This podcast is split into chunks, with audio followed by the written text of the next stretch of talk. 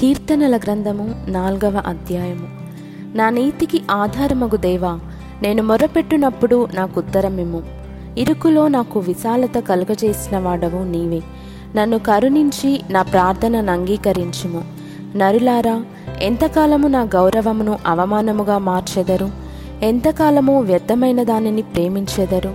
ఎంతకాలము అబద్ధమైన వాటిని వెదకెదరు? ఎహోవా తన భక్తులను తనకు ఏర్పరచుకొంచున్నాడని తెలుసుకొనుడి. నేను ఎహోవాకు మొరపెట్టగా ఆయన ఆలకించును. భయము నుండి పాపము చేయకుడి. మీరు పడకల మీద నుండగా మీ హృదయములలో ధ్యానము చేసుకొని ఊరకుండుడి. నీతియుక్తమైన బలులు అర్పించుచు ఎహోవాను నమ్ముకొనుడి. మాకు మేలు చూపువాడెవడని పలుకువారనేకులు. ఎహోవా నీ సన్నిధి కాంతి మా మీద ప్రకాశింపజేయుము. వారి ధాన్య ద్రాక్షారసములు విస్తరించిన నాటి సంతోషము కంటే అధికమైన సంతోషము నీవు నా హృదయములో పుట్టించితివి.